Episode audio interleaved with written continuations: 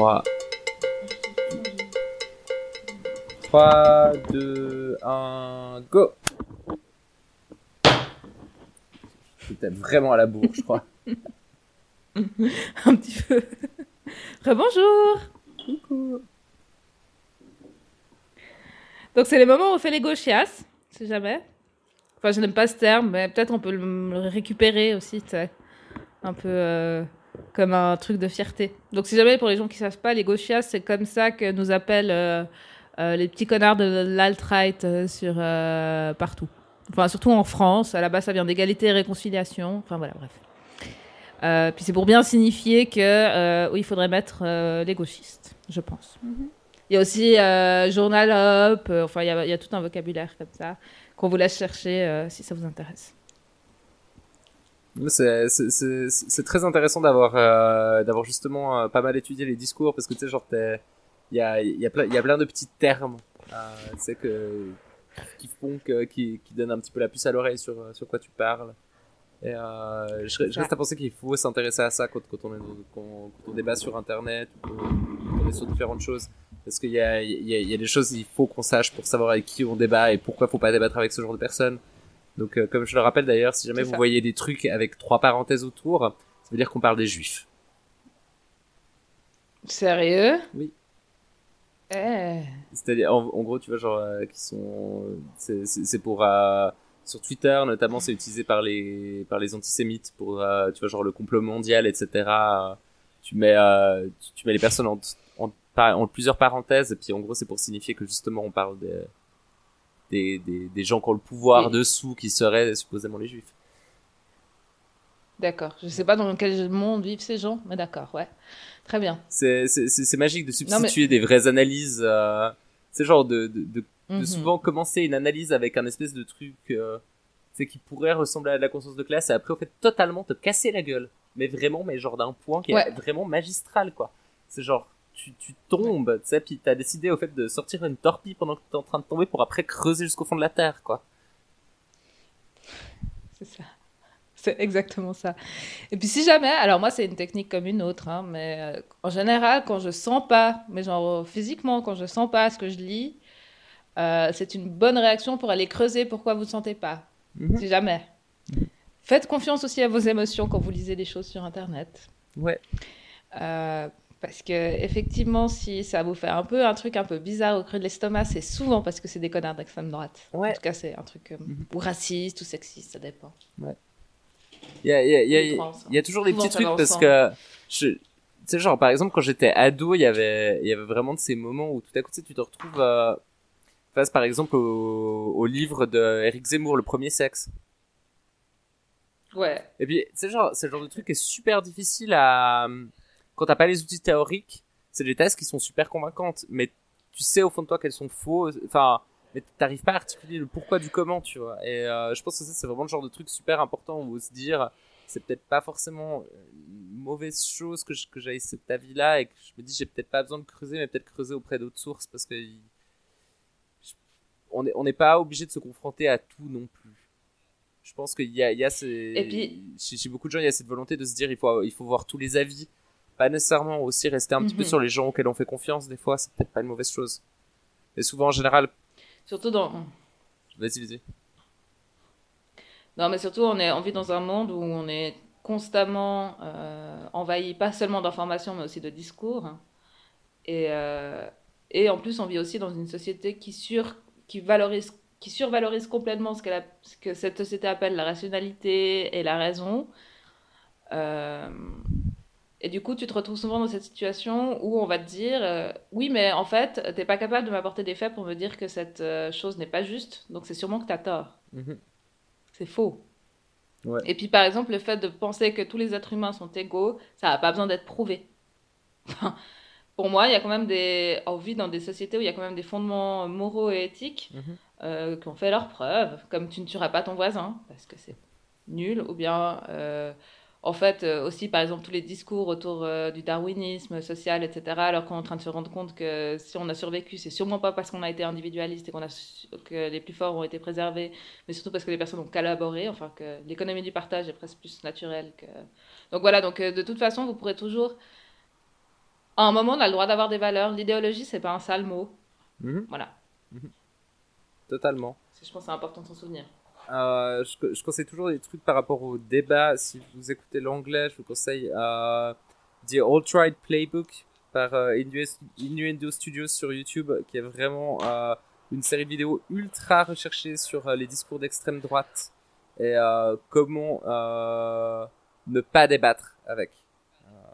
C'est-à-dire, au fait, Ouais. mais qui, qui permettent de justement acquérir des plus grandes connaissances sur toutes les techniques discursives qui sont utilisées et tous les tous, tous les petits signaux à faire attention euh, dans ces milieux-là. Ouais. Euh, et puis j'a- j'a- j'avais encore un autre truc à vaguement conseiller euh, que, qui me reviendra potentiellement à un autre moment.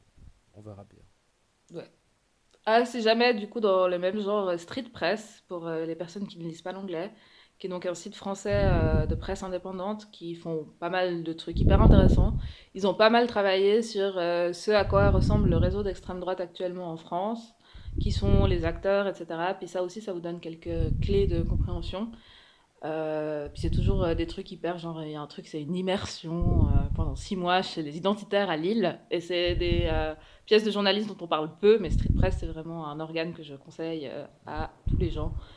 Euh, c'est pas forcément, c'est très marqué, mais c'est pas forcément un truc euh, marxiste chiant à la chiant mais super, hein, comme euh, le journal euh, du NPA ou voilà. C'est vraiment Contretemps. de presse euh, hyper intéressant. Ah, j'adore Contretemps à. Ah oui, c'est fantastique, mais euh, ah ouais, mais j'adore aussi, mais tu sais genre C'est pas accessible à. ouais, tu sais, t'as un peu de genre là, je sais que je dois lire ça, je sais que ça va être super intéressant, mais je dois vraiment m'y mettre maintenant. C'est comme le monde diplomatique un peu, mais un peu différent. Mais c'est comme le monde diplo- c'est comme quand vous lisez le monde diplomatique sur papier. C'est la même sensation, un peu. Hors série sensation de se sentir bien. Ah, hors série. D'ailleurs, ils ont sorti des, ils ont sorti, sorti une série d'entretiens euh, hyper bien euh, en accès libre pour le confinement. Donc, si vous avez envie d'aller écouter des euh, interviews d'intellectuels français, des fois c'est bien, des fois c'est pas bien. Mais j'ai notamment écouté un truc très intéressant sur les transfuges de classe et euh, je conseille. Ouh, très bien. C'est- Moi, moi j'ai juste le Oui, souvenir parce que alors, Vas-y, vas-y. Parce que entre euh, le moment où je regarde des feed girls sur Instagram, parce que c'est ma nouvelle obsession, euh, qui n'est pas une obsession sexuelle, hein, qui est vraiment une obsession euh, euh, de... Tout d'un coup, j'ai décidé à 32 ans de m'intéresser au sport et à la nutrition. Euh, et euh, des magazines, bah, je vais écouter quand même, euh, pour me maintenir en vie, écouter des, euh, des entretiens hors série.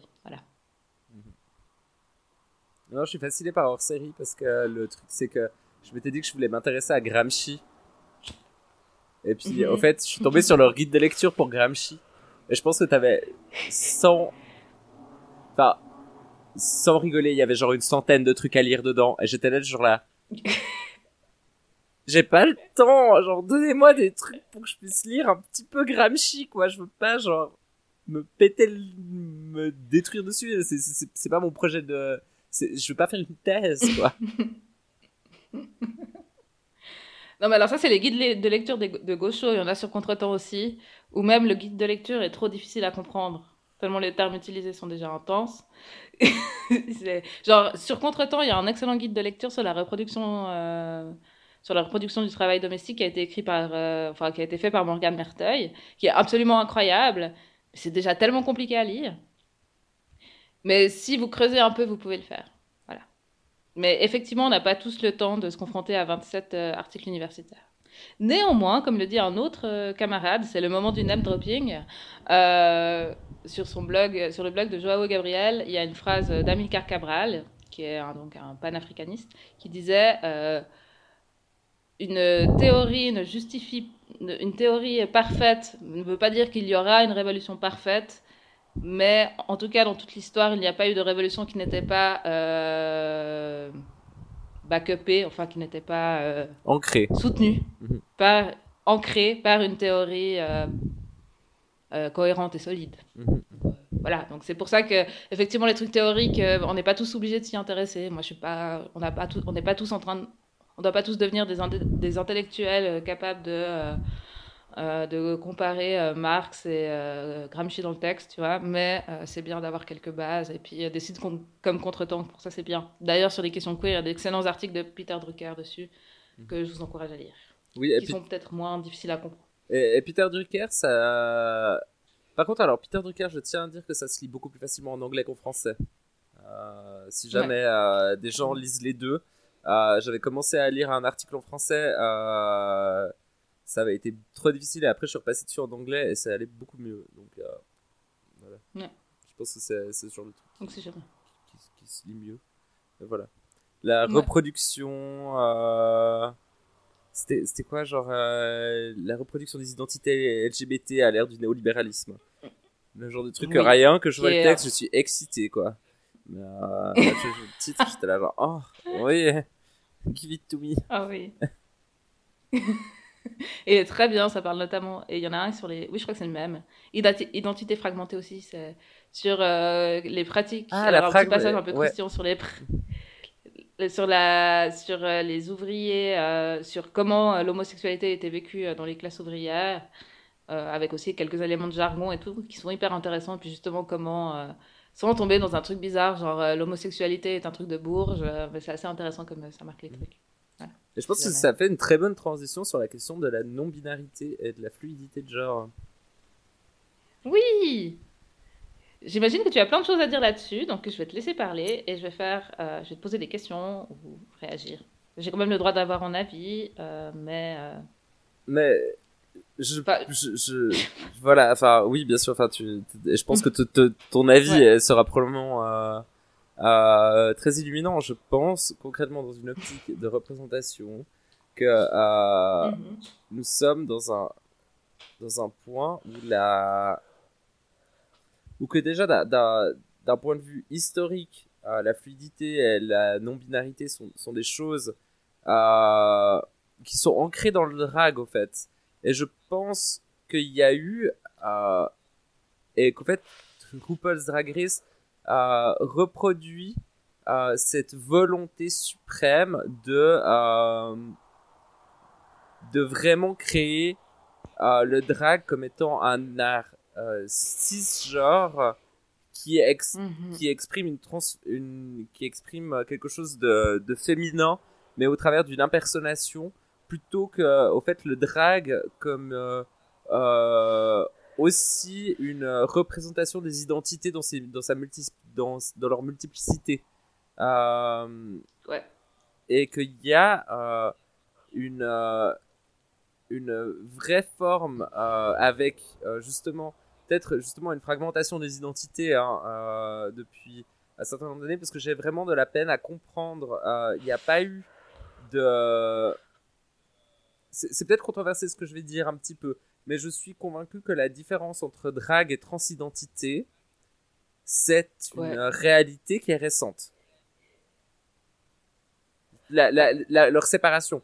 Euh, et quand je dis transidentité, je l'exprime dans sa, dans sa multitude euh, complète. hein. donc, c'est-à-dire euh, dans le fait que c'est aussi la non-binarité, que c'est des différentes formes d'expression et que c'est plein de choses. Mais que, au fait, le, le drag n'est pas tant un costume euh, qu'il est une forme d'expression de soi-même.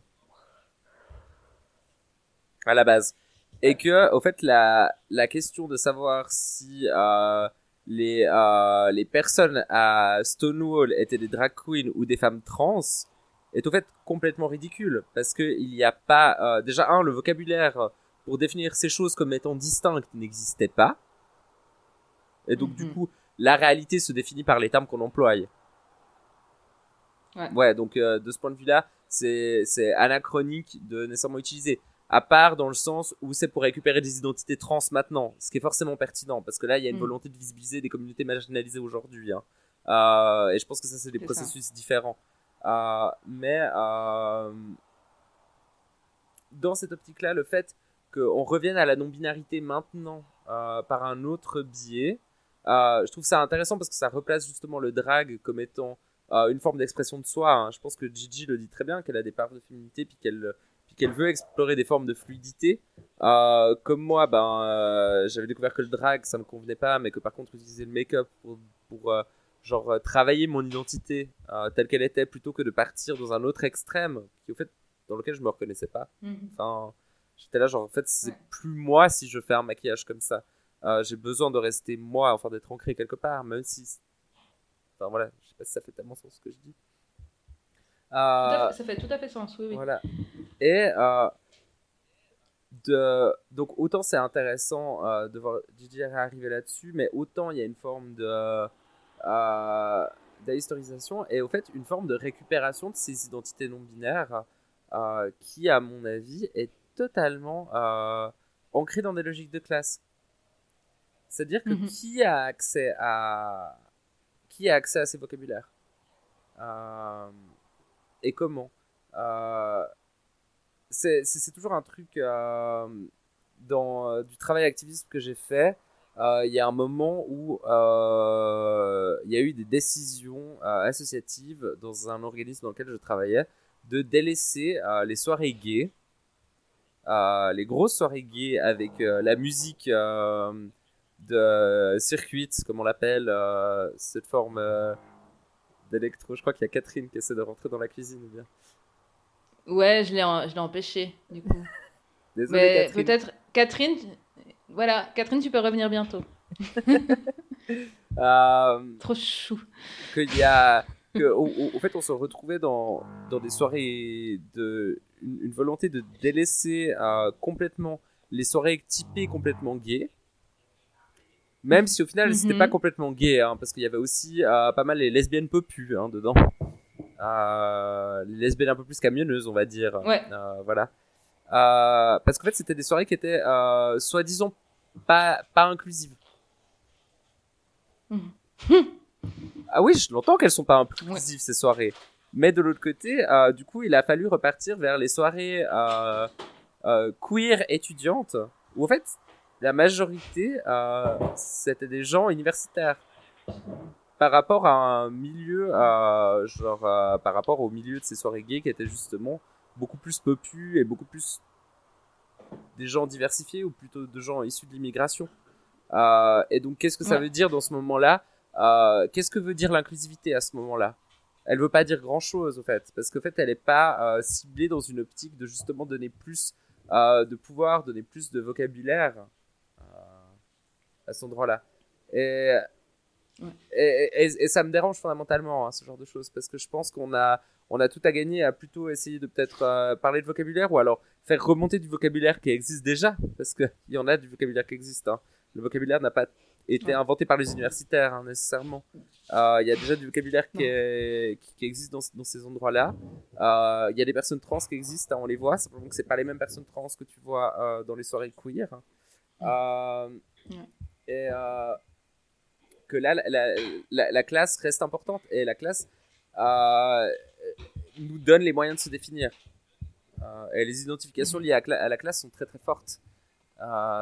C'est pour ça qu'on se définit d'une manière ou d'une autre, et c'est pour ça que il y a des façons de se, d'utiliser du vocabulaire, enfin d'ut- d'utiliser des langages qui au fait partent d'abord des classes inférieures pour passer vers les classes supérieures, ou alors bah, le- la culture ballroom est un bon exemple. hein. je veux dire tous les tous les mots qui sont passés euh, d'une culture euh, ultra euh, stigmatisée pour remonter vers une vers vers les gays blancs, pour remonter vers les vers les femmes noires, pour après remonter vers les filles dans les bachelorette parties, euh, comme on l'avait déjà dit.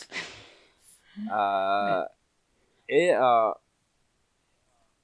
je reste un petit peu euh, méfiant de ce fait. Je, je, je, reste méfiant euh, de l'idée de ces. euh,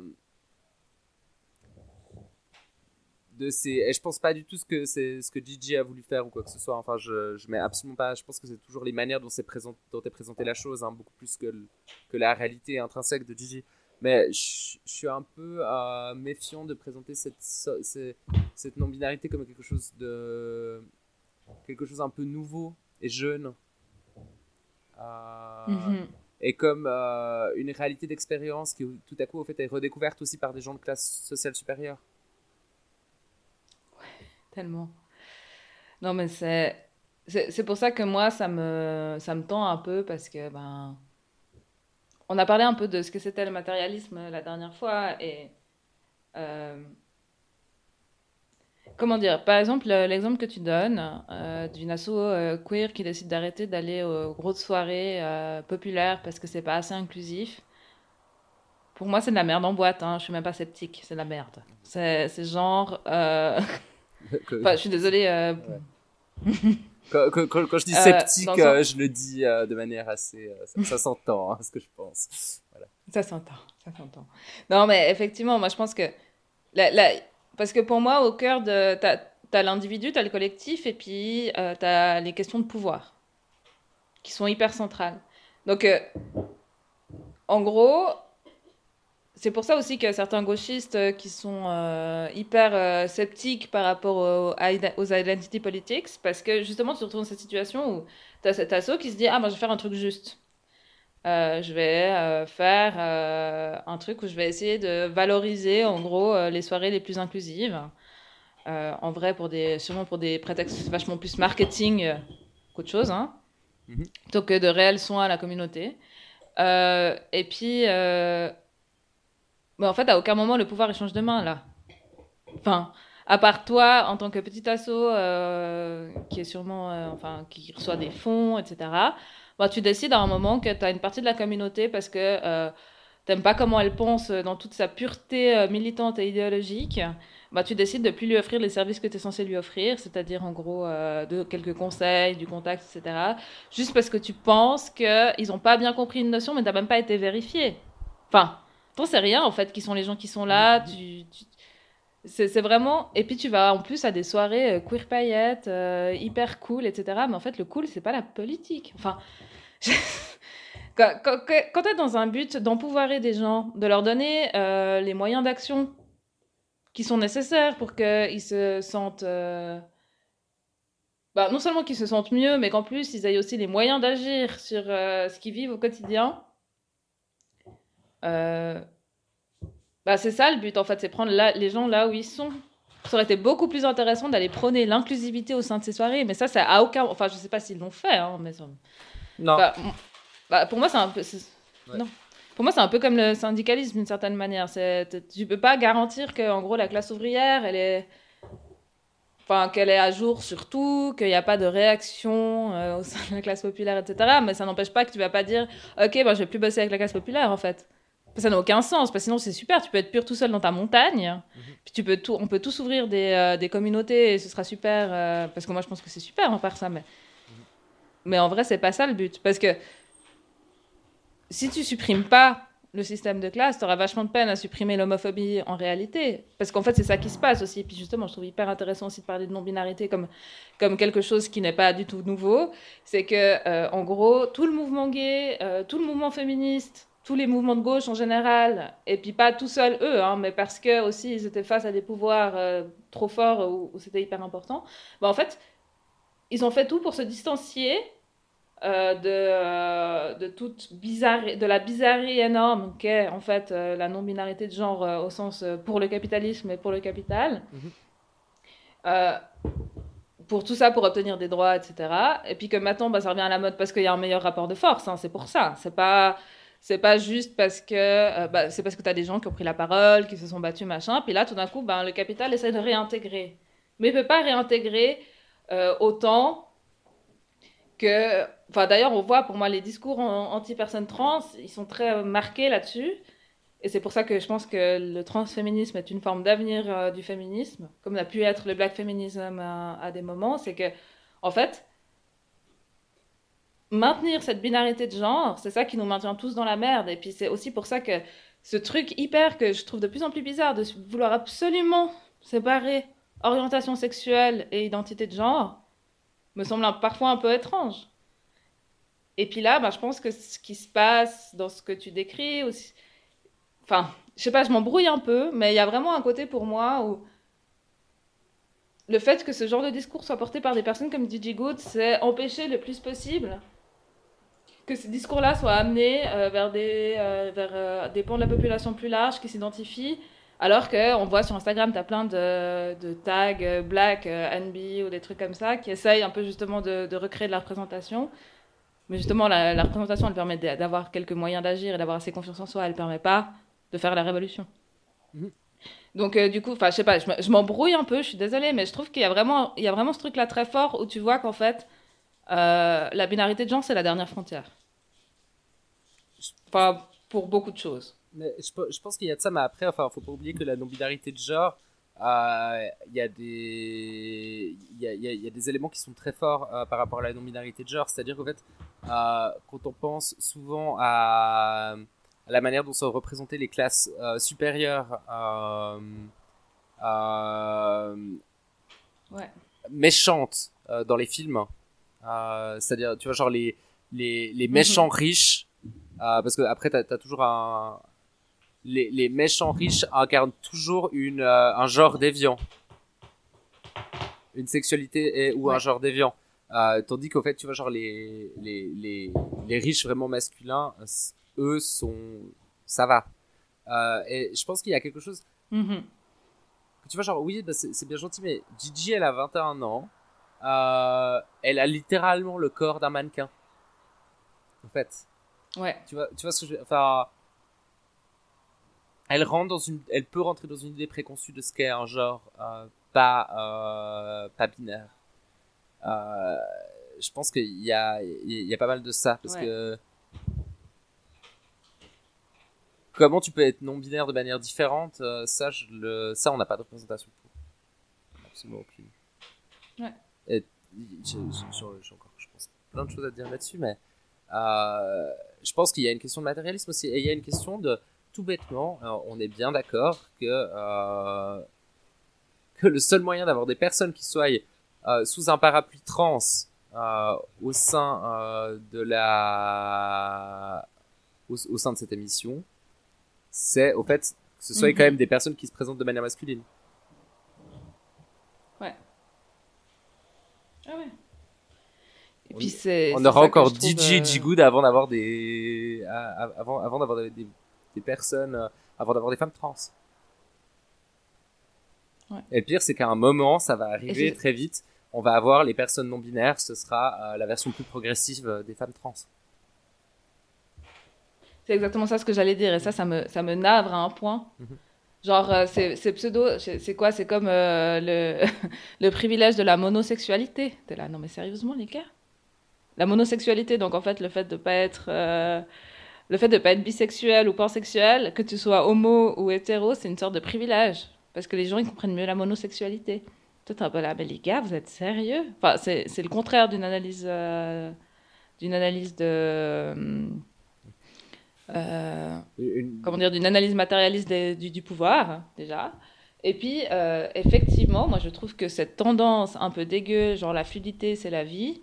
euh, et si tu n'es pas fluide correctement, tu n'es pas assez progressiste et que tu n'es qu'une euh, sale trans euh, binaire. Ce qui a été reproché d'ailleurs à ContraPoint, je pense. Non? Il me semble que entre- si- oui, oui, il me semble que ça a effectivement été approché.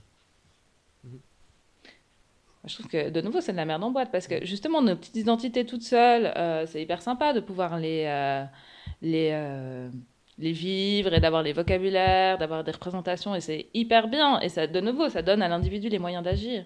Mais si à un moment tu comprends pas pourquoi Enfin, genre aussi Gigi Good, elle ressemble à ça et en plus, je suis désolée mais elle a un passing de personne cisgenre. Enfin, il y a et puis de nouveau, moi c'est pas pas contre elle que je dis ça, c'est contre l'édite, c'est contre les discours qui vont suivre. Mais enfin, l'identité que tu as, pour moi, elle se définit, et ça c'est peut-être un biais chez moi euh, de féministe, mais elle se définit par l'oppression que tu vis. Mhm. Tu vois ce que je veux dire? Ouais. Et euh, Bah, pour, voilà, donc pour, ça pour, que pour, ça me- pour être clair, parce que enfin, je, je, le, je le mets en note de bas de page, hein, parce que je pense que, enfin, euh, pour, pour, pour des gens qui, qui auraient un doute sur ce qu'on dit là par rapport au passing, c'est-à-dire que le, le passing n'est pas en tant que tel une forme de privilège, parce qu'en fait, euh, le, le simple fait Ah. de, de la dysphorie de genre est un vrai truc aussi, hein. enfin, dans le sens que et le fait Oui. de simplement genre euh, vivre des euh, des oppressions silencieuses, euh, c'est-à-dire qu'on voit pas, euh, c'est aussi un vrai truc euh, qui fait aussi du mal.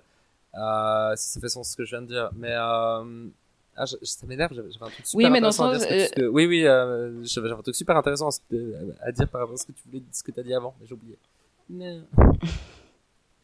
Bah, je vais dire une petite phrase, peut-être comme ça tu peux t'en souvenir. Euh, mais justement, moi, ce, ce que je veux dire aussi, c'est que moi, j'aime pas la question du privilège, mais Enfin, je trouve que le privilège, ça doit s'utiliser avec beaucoup de, de précautions parce que parfois c'est dangereux. Enfin, c'est pas dangereux. Mais putain, mais politiquement aujourd'hui, je suis à la ramasse. Mais ce que j'essaie d'expliquer, c'est que euh, la situation d'une Good versus euh, un travailleur ou une travailleuse du sexe trans euh, sans papier, c'est pas vécu de la même manière, c'est pas les mêmes enjeux, et puis t'as pas.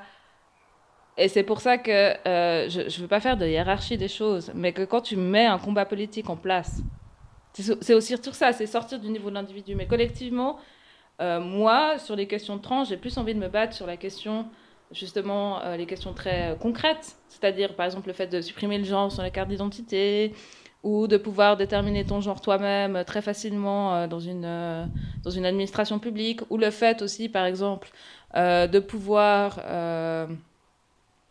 comment dire De pouvoir donner des, des questions d'asile aussi pour les personnes trans, etc. Tu vois c'est ce genre de choses sur lesquelles j'ai envie d'accentuer ma lutte, plus que sur euh, le fait que euh, Gigi Good se sent bien dans sa, dans sa non-binarité ou pas. Parce que pour moi, de toute façon, c'est lié, en fait. Enfin, je sais pas si tu comprends ce que je veux dire. Je, je veux absolument pas faire de hiérarchie. euh, je comprends bien la notion d'oppression silencieuse, euh, la dysphorie de genre, etc. C'est pas, je dis pas que les gens ne vivent pas d'oppression euh, quand ils se sentent pas appartenir au genre qui leur est assigné. Mhm. Je dis juste qu'il y a quand même des réalités qui sont. euh, Il y a, il y a- y a des réalités Enfin. qui sont différentes et c'est pour ça que je pense que euh, on parle d'intersectionnalité dans tous les sens, mais je pense qu'il faut aussi s'en rappeler comme étant un outil. Euh, et c'est-à-dire l'intersectionnalité, elle doit être utilisée pour visibiliser ce qui est invisible. Euh, et, je- et je pense que moi c'est comme ça que j'essaie de l'utiliser en tant que euh, framework théorique vraiment euh, comme cadre théorique. Je pense qu'il faut l'utiliser euh, de manière à simplement dire euh, ben qu'est-ce qu'il faut mettre en avant, qu'est-ce qu'on peut montrer et qu'est-ce qu'on peut rendre réel. Euh, et là, moi, j'ai pas l'impression que ça rende beaucoup de choses réelles. Ouais. Et puis, euh, juste Ouais, encore euh, une deuxième note de bas de page sur la question de la monosexualité et puis sur la question de, euh, de supposés privilèges, des supposés privilèges binaires. En fait, il y a une chose très simple, c'est que si effectivement on veut voir le monde comme étant des privilèges et des oppressions, euh, au fait, la raison d'une oppression ne peut pas être la raison d'un privilège. Euh, je ne peux pas être euh, oppressé pour mon homosexualité, mais de la même manière que ça deviendrait un privilège. Pour la simple raison qu'après, ça me mettrait en égalité, au fait, sur le même niveau que mes oppresseurs. Enfin, que mon oppression, c'est-à-dire Ouais. l'hétérosexisme, tout à coup, euh, serait... euh, en fait, je serais au même niveau alors qu'il y a clairement une hiérarchie binaire entre hétérosexualité et homosexualité, hein, où d'ailleurs on ne peut pas une binarité construite euh, fondamentalement pour aussi éviter euh, quelque chose qui échappe à ce modèle. Hein. Euh, en fait, ça voudrait dire que tout à coup, ce Ouais. serait au même niveau. Ça, ça, ça fait aucun sens. Donc voilà, enfin, c'est Non, juste, ça n'a euh, aucun sens. euh, donc Non, voilà, mais c'est vraiment peu opérant là. C'est vraiment hyper peu opérant, moi je trouve, euh, les théories du privilège euh, à un niveau collectif. Je trouve vraiment peu opérant, quoi. Mhm, Enfin... mhm. Mais justement, c'est pour ça que je voulais embrayer sur euh, une autre euh, théorie que je trouve euh, beaucoup plus pertinente. Euh, mais euh, peut-être que tu as encore des choses à dire sur la non-binarité euh, de genre. Je, peux- je, peux- je pense que j'ai quand même envie peut-être de faire un, un, un mot de fin par rapport à ce sujet, c'est-à-dire que vraiment, genre juste rappeler qu'effectivement, c'est pas du tout une question de la remise en compte de la non-binarité ou quoi que ce soit. Je pense que c'est vraiment plus une question de que je pense que fondamentalement, ça, ça vient de trop tard, pas assez et trop tard. Euh, déjà un.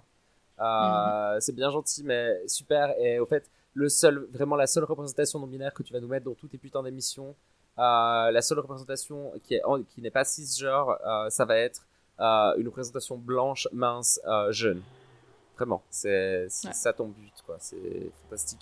Je pense qu'il y a au, au fait que, au fait que franchement ça me saoule de ce point de vue-là. Euh, même si Mhm. j'étais, franchement, quand je l'ai vu, j'étais là, ah, je suis super content, ça fait plaisir de le voir. Mais après, j'étais là, genre, ah ouais, vraiment, en fait, c'est quelqu'un qui a concrètement, euh, qui est non binaire, qui est fluide, euh, et qui a la capacité d'évo- d'évolu- d'évoluer dans un environnement le plus ultra safe. Enfin, ouais, Ouais. super, mais c'est c'est pas du tout, Ouais. au fait, des, et au fait, c'est présenté comme étant aussi quelque chose de fondamentalement différent. Et euh, là, là, je, je peux, je peux éventuellement faire un, un petit truc parce que je voulais, c'est quelque chose dont je voulais parler aussi. Il y a euh, ce nouveau service de streaming, Quibi, qui est sorti. Je sais pas si t'as entendu parler. Mhm.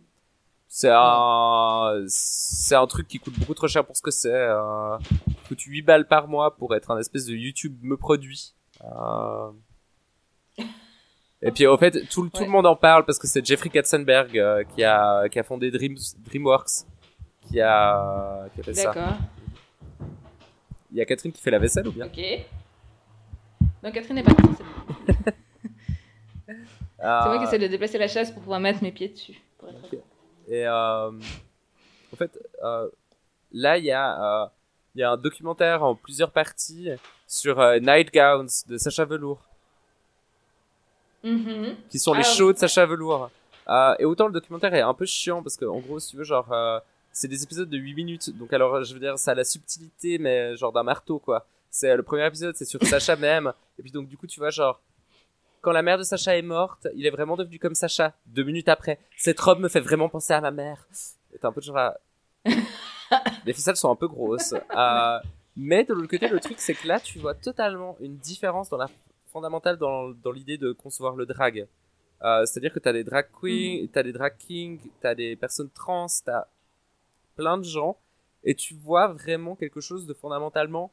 C'est genre, t'as une image queer devant toi, autant au niveau du public que de la, Ouais. que de la scène et des gens qui sont montrés. Et c'est pas RuPaul's Drag Race. Ouais. Non. Mais les performances sont sympas, hein, je Mais- le conseille, parce qu'il y a trois mois gratuits avant que ça commence à payer. Donc inscrivez-vous, regardez ce que vous avez à regarder, puis après désinscrivez-vous plus vite, parce que franchement, ce sera de la merde, et de toute façon, ce sera mort dans six mois. 2 Non, mais justement, par milliards de capital, hein, cette putain d'app. Levé. Pour un YouTube, euh, genre de merde.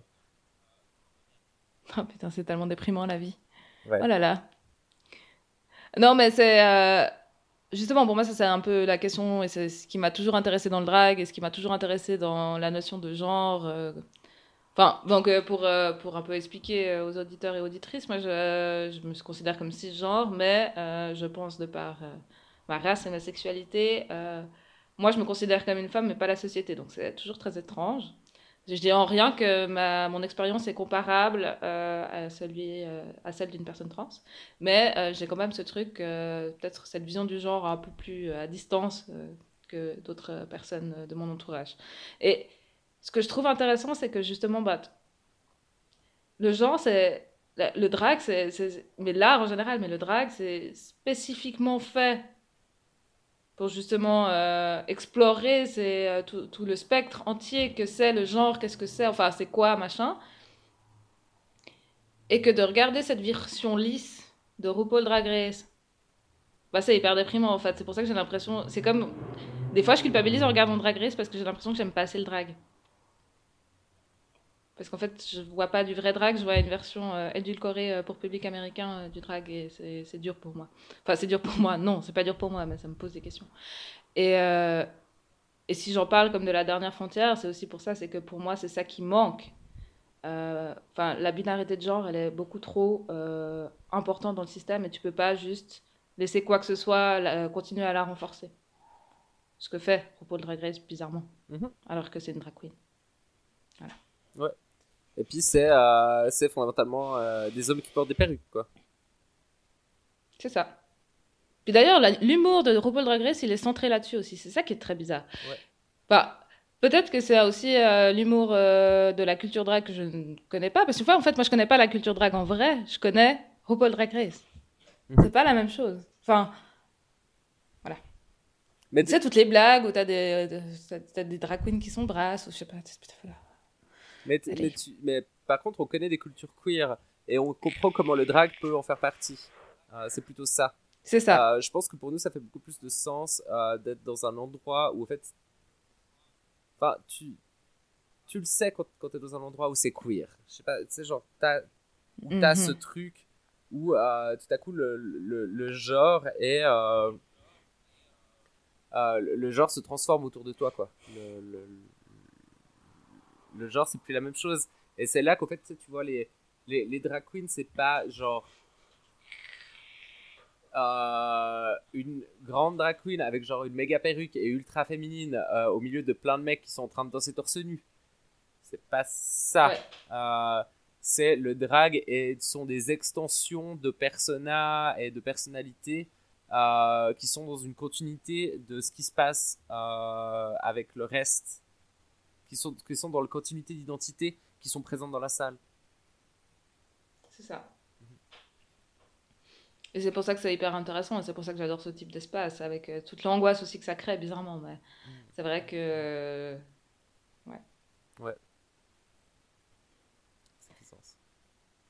Donc voilà, on peut enchaîner sur un autre sujet, mais peut-être qu'on en reviendra dessus la, la, semaine prochaine de nouveau, parce que je pense que c'est une, une, discussion un peu en cours.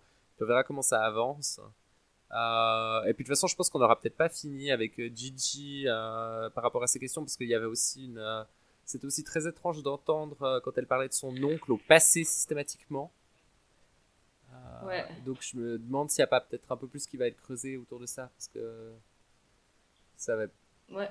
Je sais pas, ça sonnait un petit peu comme s'il était décédé, donc à voir. On verra si elle en reparle ou pas. À voir, ouais. Mm -hmm. Non, parce qu'il va falloir un peu étoffer le personnage s'il veut la faire gagner. Du coup, euh... enfin, voilà. Ouais. C'était hyper cynique ce que je viens de dire, mais. Bah, bah ça, on va pas se mentir. Hein. Je veux dire, on est dans une situation où euh, c'est bon, on a eu la minorité qu'il faut sur 3 ans avec Ivy l'année dernière. Maintenant, on peut remettre une fille euh, jeune et blanche à gagner, quoi. C'est ça. Enfin, Tellement. mais. Mais. Euh... Mais je reste convaincu que c'est censé devenir la méchante à un moment. Et je pense, je sais pas comment ils vont faire avec l'édit. Mais moi, je pense que la méchante, ça va rester Brita. Mm -hmm. Et après, ce sera peut-être Jada. Je pense pas que ça va devenir la méchante Gigi. Je pense qu'ils m'en ont la. C'était peut-être ce qui était prévu à la base, mais. Mm -hmm. Vu que là, ils, ont... ils, peuvent refaire leur edit avec, euh, en ayant conscience de ce que voient les téléspectateurs, peut-être ça peut changer, je sais pas. Pas faux. Mais.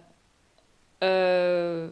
Ouais, je crois que. Bon, moi, je l'aime bien, je l'aime de plus en plus, à part ça. Je trouve qu'elle est, elle est assez touchante, un peu chiante. Mais... Mhm.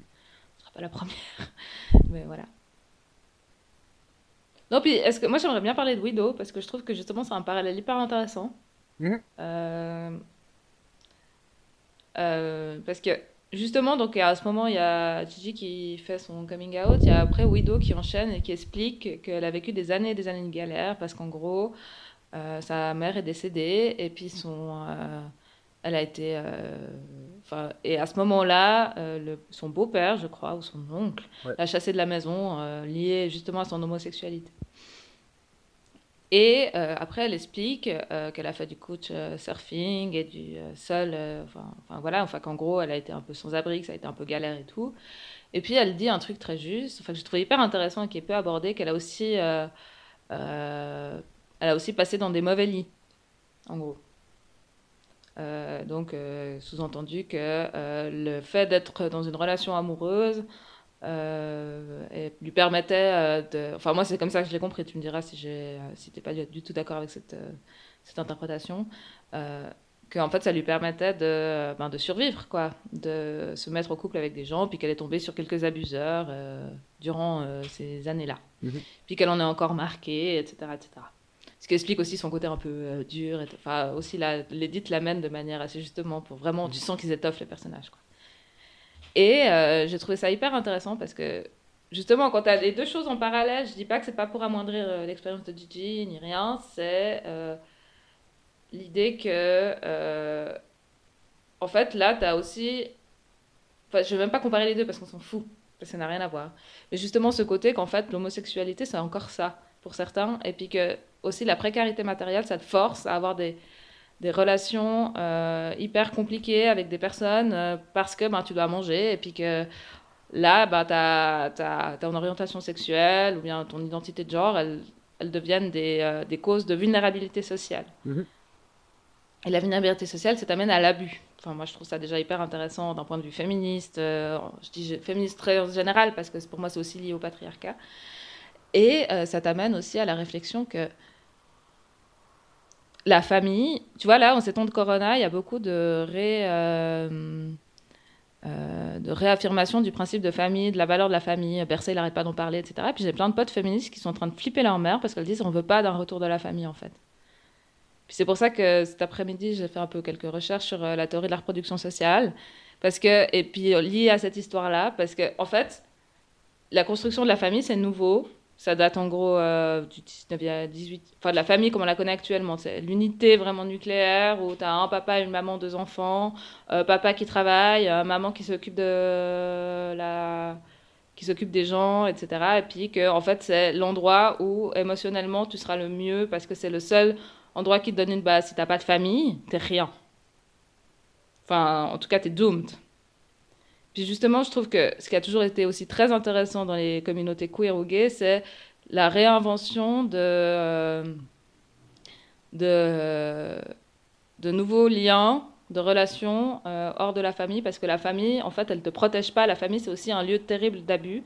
Et puis qu'on doit se gaffer maintenant avec cette crise de ne pas revenir euh, dans un, encore plus qu'avant dans la famille. c'est le lieu ultime, et puis si t'as pas ça, ben tu sers à rien. Et euh, alors qu'en fait, la famille, c'est un lieu d'abus, etc., etc. Donc voilà. Puis justement, c'est pour ça que je voulais aborder la théorie de la reproduction sociale. Mais d'abord, je voulais savoir si j'avais bien, selon toi, enfin, qu'est-ce que tu pensais de mon interprétation de la, de la situation? Ah, je, je, te vois tapoter sur ton attel, si jamais. Ah non, je, suis, je, suis en train de m'enlever le vernis sur un nom. Ah, pardon. euh, non, je pense que tu as raison. C'est-à-dire, c'était très intéressant la, juxtaposition plutôt entre ce que dit Jackie à la fin, euh, qui est clairement une question d'édite. Hein, euh, c'est-à-dire qu'au fait, tu vois, genre, mm. bah, justement, comme tu dis, il y a des, il y a des conditions matérielles qui font qu'on arrive dans certaines situations. Donc, euh, notamment l'alcoolisme aussi. Hein. Je veux dire, l'addiction, c'est pas un, mm. c'est, c'est, pas un truc qui sort de nulle part. Hein. Enfin, je veux dire, c'est il y a, y a aussi des, enfin, je veux dire, je suis, quand, quand t'es dans la rue en hiver, bah, le seul truc qui va faire que t'as moins froid, bah, c'est de l'alcool. Tout bêtement. Enfin, je veux dire, euh, voilà, enfin, c'est, c'est con à dire, hein, mais c'est, c'est ça la réalité. Et puis qu'après, bah, en fait, euh, c'est bien gentil, mais tu vois, genre, euh, quand on repsychologise ça en disant, euh, t'es sorti de ce cycle d'abus, t'as été suffisamment fort pour en sortir, t'as un peu de genre là, ouais, mais gentiment, mais en même temps, il faut donner les, les conditions matérielles aux gens pour qu'ils puissent s'en sortir. Ouais. Euh, ouais, voilà. Enfin, ça, c'est aussi une réalité, hein, tout bête. Tout bête hein, euh, et que ça, c'est assez euh, pertinent de le rappeler. Euh, Et puis par rapport à ce que tu disais là, par rapport à la reproduction sociale, je pense que c'est pour ça qu'on est autant attaché à l'idée de communauté. Euh, c'est-à-dire et que mm-hmm. on a aussi des, des trucs super différents. Euh, la famille comme cette unité protégée et insulaire, au fait. Il y a beaucoup de ça. Euh, au fait, je pense qu'il y a ce truc, au fait, où, pas chez tous les hétéros, mais chez beaucoup d'hétéros, où, au fait, l'ex, c'est l'ex. Mm-hmm. C'est pas quelqu'un que tu revois. Tu vois. Et je pense que nous, on n'a pas forcément ces... Enfin, par des raisons purement de nombre de gens, euh, ben, euh, si t'es lesbienne, tu risques de coucher avec une meuf et son ex deux mois après, quoi. Euh, parce qu'en fait, il n'y a pas tant de monde que ça dans la communauté, hein, donc euh, voilà. Euh, donc il y a, y a aussi pas mal de ça, c'est qu'en fait, euh, la, la, famille, enfin, les couples ne sont pas insularisés, euh, les familles ne sont pas nécessairement insularisées dans la, de la communauté gay, à moins que tu souscrives jusqu'à un certain point à un certain modèle euh, de où tu décides d'avoir la maison, le chien et puis la 0.75 voitures, euh, ou je sais pas combien c'est. euh, mais on est attaché à l'idée de communauté parce qu'en fait, on vit en communauté. Je pense. Et on vit mm. pas euh, insularisé. Ça n'a jamais été le but. C'est de. C'est de. Pour moi, le, le queer, c'est aussi créer des nouvelles réalités de vie et d'existence euh, où on prend soin les uns des autres. Ouais. Pas qu'on y arrive tout le temps, hein, par ailleurs. Hein, mais, euh, non, puis en tant que. Là, je parle plus en tant que. Bah, ça, en fait, ça va avec les deux, parce que pour moi, ça, c'est vraiment un problème d'hétéropatriarcat, mais. On est dans une situation actuellement où la famille, c'est le lieu d'oppression numéro un des femmes et dans une certaine mesure des personnes LGBT. Euh, c'est pas que le lieu d'oppression parce que tu y subis des violences, on fait évidemment partie, mais c'est le lieu d'oppression parce que c'est là où se passe ta double journée. C'est là où se passe où en tant que en tant que meuf tous les soirs tu rentres chez toi et euh, tu fais toutes les tâches ménagères. Les, les chiffres de l'OFS, hein, qui ne sont pas des bolcheviques, loin de là, euh, sur les questions de répartition de de travail domestique. Euh, quand tu as un enfant en bas âge, euh, les femmes font en gros 55 heures, je crois, 55, 57 heures de travail domestique. Les hommes en font 20, entre 20 et 29 avec tous les âges. Bon, là, tu peux te dire que vu que c'est des enfants de cet âge-là, les gens sont à peu près la même génération. Donc, dans, quelle que soit euh, la, vision du couple avant sur les questions euh, d'égalité, de répartition, etc. Et puis là, pendant le confinement, on le voit encore plus. Toutes les personnes qui sont au front sur ces questions-là, c'est les femmes. C'est pas parce qu'elles sont plus gentilles. Euh, c'est simplement parce qu'elles sont dans des métiers euh, essentiels, qui sont la vente, les, le soin, etc. Et qu'en gros, le soir, elles rentrent à la maison, elles s'occupent encore de leur mari et de leurs enfants. Euh, parce qu'en fait, c'est la question de la reproduction sociale. Et c'est pour ça il y a la reproduction sociale bourdieusienne, qui est autre chose. Ça, c'est l'idée que les élites se reproduisent. Les élites, les classes sociales se reproduisent. Puis tu as des capitaux, etc. Puis tu as la reproduction sociale au sens marxiste. Enfin, je ne suis pas sûre qu'on appelle ça reproduction sociale. Moi, j'appelle ça l'économie reproductive. Où, en fait, pour que le but euh, du capitaliste, c'est euh, c'est toujours d'avoir plus d'argent, c'est d'accumuler du capital et euh, pour ça, il a besoin de travailleurs qui vendent sa force de travail, qui vendent leur force de travail. Et pour ça, il a besoin de. Mais du coup, lui, à la base, d'ailleurs, c'est ce qui se passait avant. Il aimerait juste que les gens se tuent au travail et meurent. Mais en fait, après, il n'y a plus de, travailleurs, ils n'ont pas le temps de se hein, reproduire. c'est ça. Mais dans des, dans des plus petites limites, justement, notamment dans les pays industrialisés, parce qu'il y a eu des luttes sociales pour un peu mitiger là, ce truc. Et le moyen pour le capitalisme de pouvoir avoir des travailleurs fonctionnels, c'est qu'à un moment, on s'occupe d'eux. On s'occupe de leur euh, bien-être, on s'occupe de leur donner à manger, on s'occupe de leur fournir un toit, on s'occupe de qui vivent dans un environnement propre, et puis surtout, on fait d'autres petits travailleurs et d'autres petites travailleuses. Et en même temps, du coup, tu te retrouves dans un truc double discours. D'un côté, tu as une suremphase de la question euh, de l'amour euh, dans les familles, justement, pour aussi justifier auprès des femmes qu'elles peuvent pas ne pas faire ce travail tout en le dévalorisant salarialement, tout en le dévalorisant aussi dans les discours, tout en disant, euh, par exemple, comment les personnels soignants est payé, le personnel de nettoyage, le personnel domestique est payé, c'est non, enfin les, niveaux de salaire sont hyper bas, et euh, parce qu'en fait le but du capitaliste, c'est de toujours avoir euh, que ça lui coûte le moins cher possible et que ce soit le moins dangereux possible, que cette reproduction sociale elle, se fasse et du coup la maintenir de plus en plus bas. C'est aussi pour ça que par exemple les acquis sociaux euh, dont on parle, retraite, etc., c'est une forme de reproduction. Euh, c'est une forme de reproduction dans le sens où tu, fais croire, enfin tu en gros tu donnes un moment au travailleur pour pas qu'il meure sur son truc, tu lui donnes un peu un truc pour que, enfin grâce à grâce aux, mouvements ouvriers qui ont mitigé euh, du coup les effets de, enfin qui ont essayé d'obtenir le plus de reproduction sociale, mais qu'en même temps, ben, par tous les moyens, ben, les États par exemple ils baissent tout ce qui est économie reproductive, donc euh, la culture, euh, les soins, s'occuper des enfants, etc., etc. En remettant toujours cette question-là sur les femmes. Et la Suisse est très particulière pour ça, parce que c'est un des pays du monde où, par exemple, les crèches sont les plus chères, et c'est même lié au niveau de vie. C'est pas encouragé pour les femmes de travailler en Suisse. Et ça pose aussi la question euh, plus intéressante de savoir ben, à quel moment, quand tu souscris au modèle familial traditionnel, ben, tu souscris à ça en fait. Enfin, tu, participes vraiment de manière extrêmement importante au maintien du système. Ça ne veut pas dire qu'il faut abandonner la famille, mais ça veut, ça veut aussi dire qu'il faut se souvenir qu'il y a ça derrière. La famille, c'est une unité économique. Et euh, c'est pour ça que je trouve que j'ai toujours beaucoup apprécié ça dans la communauté LGBT, c'est que justement le, le, fait de créer des nouvelles cellules, ben, c'est un moyen de contrer ça, de contrer euh, ce truc qui nous enferme euh, au service du capital. Mhm. Voilà.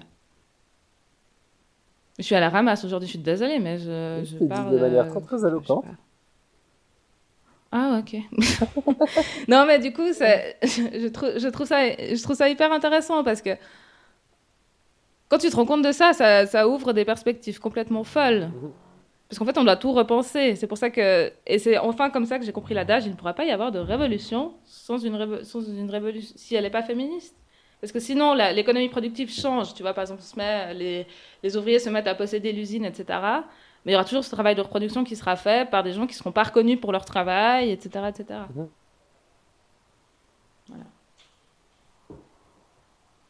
Mais je pense que c'est toujours important de, peu, peu importe comment c'est que tu vas, genre, enfin, faire toujours à réfléchir à toujours à quoi les, les acquis sociaux servent. On peut s'en réjouir, hein. on peut clairement se réjouir d'avoir la retraite à 60 ans plutôt que ce qui n'est pas le cas. Hein. Mais si on avait tout à coup la retraite à 60 mm. ans demain, euh, on pourrait s'en réjouir, mais ce serait pas pour autant qu'il euh, il faudrait pas le voir comme justement euh, simplement une forme de négociation euh, du capitalisme, des capitalistes par rapport aux droits des travailleurs. C'est juste mhm. ça. Euh, et euh, toujours se dire que euh, s'il y a des choses qui sont acceptées par les puissants dans notre monde, même si ça semble aller dans l'autre sens, euh, c'est qu'il y a une raison pour laquelle ils le font. Ouais. Puis justement, la binarité de genre, pour moi, c'est une de ces, enfin, c'est un de ces trucs. La binarité de genre, elle permet de maintenir la famille comme elle est maintenant, et c'est pour ça que c'est la dernière limite. Mhm. Enfin, c'est, enfin, je suis pas sûre du tout de ce que je dis, c'est pas encore fini, et puis je, je suis pas la seule à le dire à part ça. Mais moi, j'ai vraiment l'impression que faire sauter l'hétéropatriarcat, c'est ce qui va, c'est ce qui va nous sauver. Parce que si tu fais sauter l'hétéropatriarcat, tu fais sauter le capitalisme. Le capitalisme pourra pas s'adapter à ça. À moins, peut-être, par le biais du colonialisme. C'est-à-dire par, euh, en gros, euh, ce qui est déjà en train de se passer, le déplacement de tout travail domestique et tout travail de reproduction vers des femmes migrantes. Et des hommes migrants aussi. Mhm. Effectivement. Et en continuant de simplement, genre... Euh, euh, je commence à me demander vraiment s'il ne faut pas adopter une posture euh, plus radicale.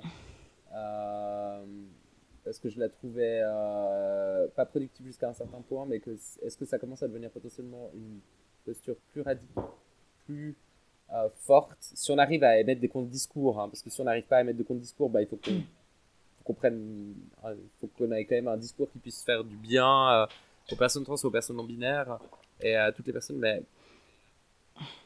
à tuer dans l'œuf toute tentative de récupération euh, des, euh, des identités LGBT par le capitalisme. Mm-hmm. Je commence vraiment à me poser ces questions.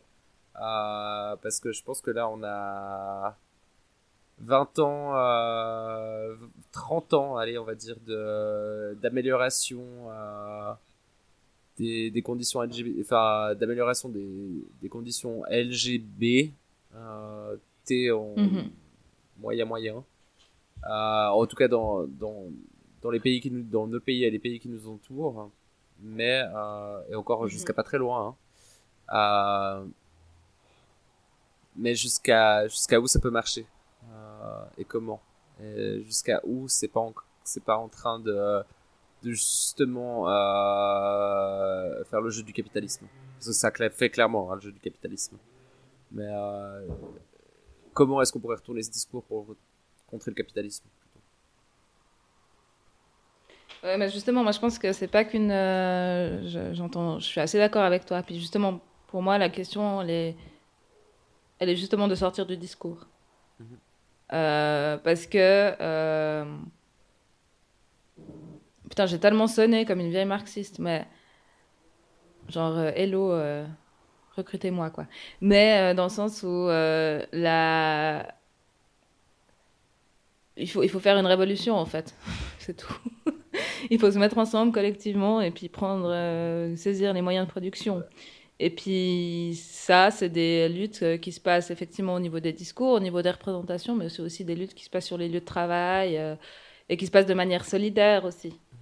Euh, la fameuse convergence des luttes dont tout le monde parle, mais euh, de manière extrêmement creuse, ben, je pense que c'est un peu ça la solution.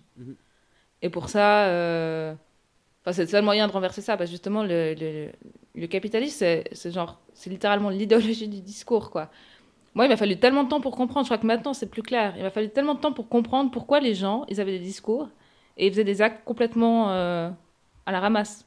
Pour moi, par exemple, quand je disais la description d'un parti, ah bah oui, ce parti dit ça, alors j'ai voté pour lui. Enfin, tu vois ce que je veux Alors qu'en fait, dans la vraie vie, ça se passe pas comme ça, parce que ben, c'est les actes qui parlent plus que pour faire de la philosophie de comptoir, mais voilà. Mais, et puis justement, c'est pour ça que je dis, bah, il faut, bah, il faut instituer un vrai rapport de force, en fait. Pour moi, c'est. Et puis. Euh... là, on a, on a une chier d'outils. Par exemple, une grève, des, une grève des personnes LGBT, comme sur la, sur euh, comme euh, la question de la grève des femmes, par exemple, ça pourrait être hyper intéressant mhm. parce que en plus les personnes LGBT font aussi partie de l'économie re- reproductive d'une certaine manière. Euh, et du coup, enfin, la, la question de maintenir comme ça l'hétérosexualité obligatoire, c'est vraiment aussi une volonté de maintenir euh, la cellule familiale euh, productrice économique et reproductive. Voilà. Donc euh, moi je pense que je pense qu'aussi de pouvoir faire passer ces discours au sein de la communauté LGBT parce que moi j'en peux plus des les discours de c'est pas bien la violence et c'est bien l'amour euh, je les comprends je comprends leur pertinence euh, surtout auprès d'un public très très jeune etc mais j'aimerais bien aussi qu'on leur impose un discours votre amour est révolutionnaire et c'est quoi la révolution en fait? C'est quoi les classes sociales? C'est quoi l'oppression? Ouais. parce que voilà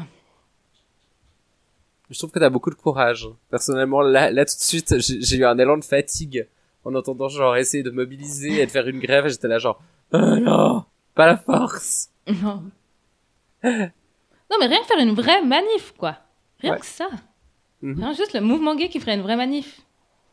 Et qui dit pas Oh non, à la presse, c'est aussi important de représenter euh, les autres euh, courants qui ne sont pas euh, politisés. T'es un peu là, mais oui, c'est super de les représenter. On, les, On va voir les policiers gays à la Pride. Hey Juste derrière HSBC, parce qu'ils font beaucoup pour la cause. hein. D'ailleurs, ils ont un groupe d'employés. Ils ont pas de syndicat, mais ils ont un groupe d'employés LGBT, alors ça va. Ouais, vraiment, c'est- ça fait toute la différence. Putain. Même si je reconnais qu'au niveau individuel, c'est genre. Je comprends qu'au niveau individuel, tu envie de répondre à la blague euh, X, Y, euh, peut-être. Mais en fait, le niveau individuel, il suffit pas. Le- le- En tant qu'individu atomatisé- atomisé, malgré tout ce que Elon Musk ou Donald Trump peuvent te dire, tu peux rien faire. Mhm, mhm. À part vivre ta vie, un peu. Et encore, tu si t'es totalement atomisé, tu vis pas ta vie. Quoi. Enfin, c'est Ouais, pas ouais. possible. Et puis d'ailleurs, j'ai un petit fun fact intéressant pendant ce corona, j'ai des potes féministes euh, hétéros qui, en tout cas, qui vivent en couple hétérosexuel, euh, qui sont en train de bader leur race en se disant comment on va faire pour euh, faire sauter la famille, quoi. Et est-ce que moi, en tant que meuf hétéro vivant en couple avec mon mec, euh, je suis pas, euh, enfin, comment, comment, elle se retrouve devant face à un dilemme extrêmement insoluble de comment gérer ça par rapport, et je trouve ça hyper intéressant. Je trouve que c'est des réflexions, c'est pas nouveau hein, dans le mouvement féministe. mais- Mais à l'ère d'un, ça fait longtemps qu'on n'a pas eu une quarantaine, on va dire. Et ça fait, ça soulève la question de la, euh, du nucléaire euh, familial euh, de manière, ça le met sous un microscope, quoi. C'est ce, Ah, ce qu'on voit tous les jours pour la plupart d'entre nous. clairement. On n'a pas parlé du runway.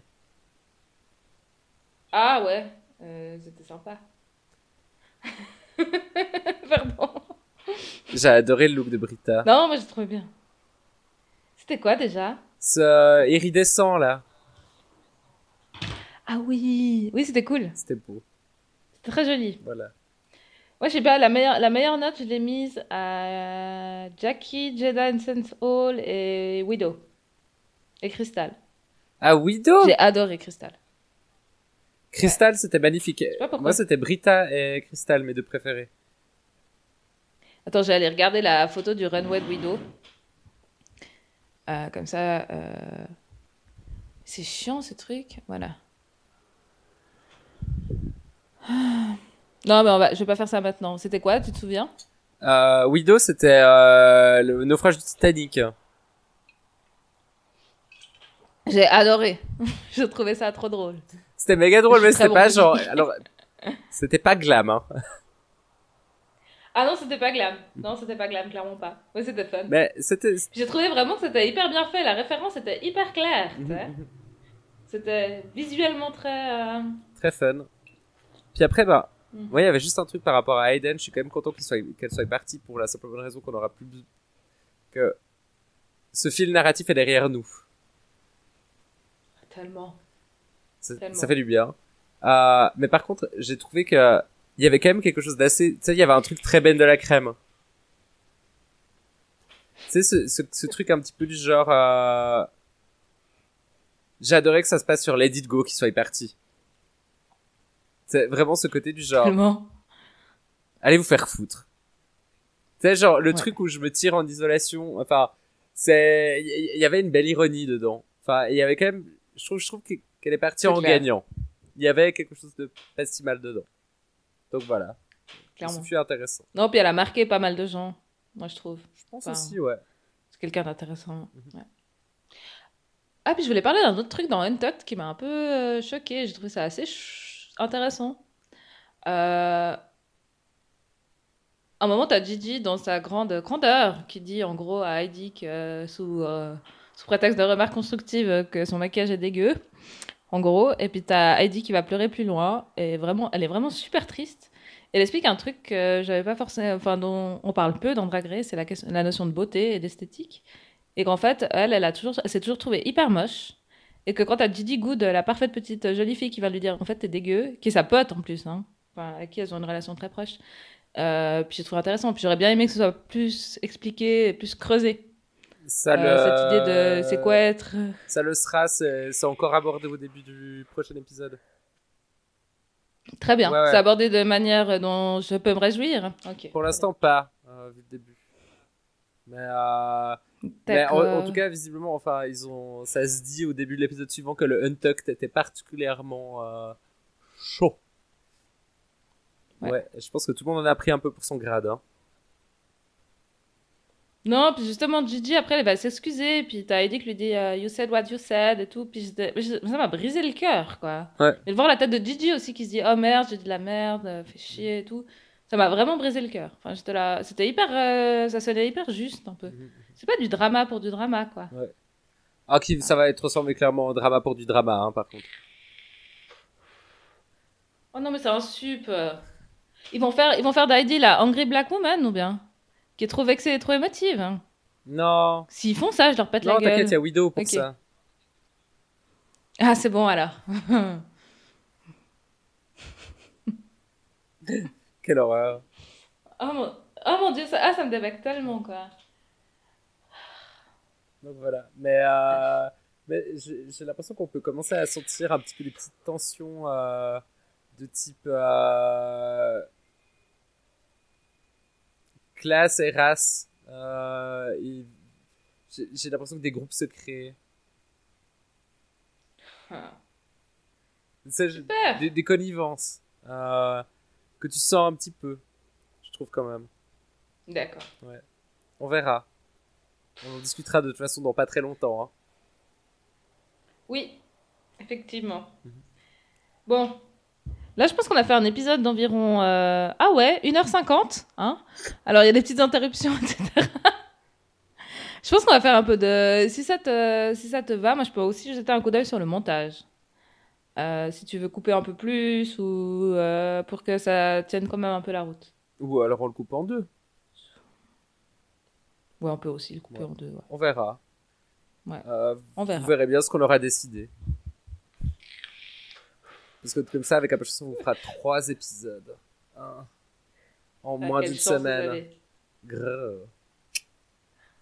Voilà. bon, les amis et amis, euh, moi je vous souhaite un- de nouveau un bon confinement. J'espère que vous vous sentez bien. Euh, C'est le moment aussi de réfléchir à là où vous vivez. J'espère que ça se passe bien pour vous. Euh, N'oubliez pas que vous pouvez chercher de l'aide si jamais euh, la Grève féministe Vaud a publié euh, une fac avec où vous pouvez trouver de l'aide en cas de, de violence domestique. Donc si jamais, n'hésitez pas, c'est trouvable facilement. Puis on espère que vous allez tous bien. Voilà, je te laisse le mot de la fin, Sébastien.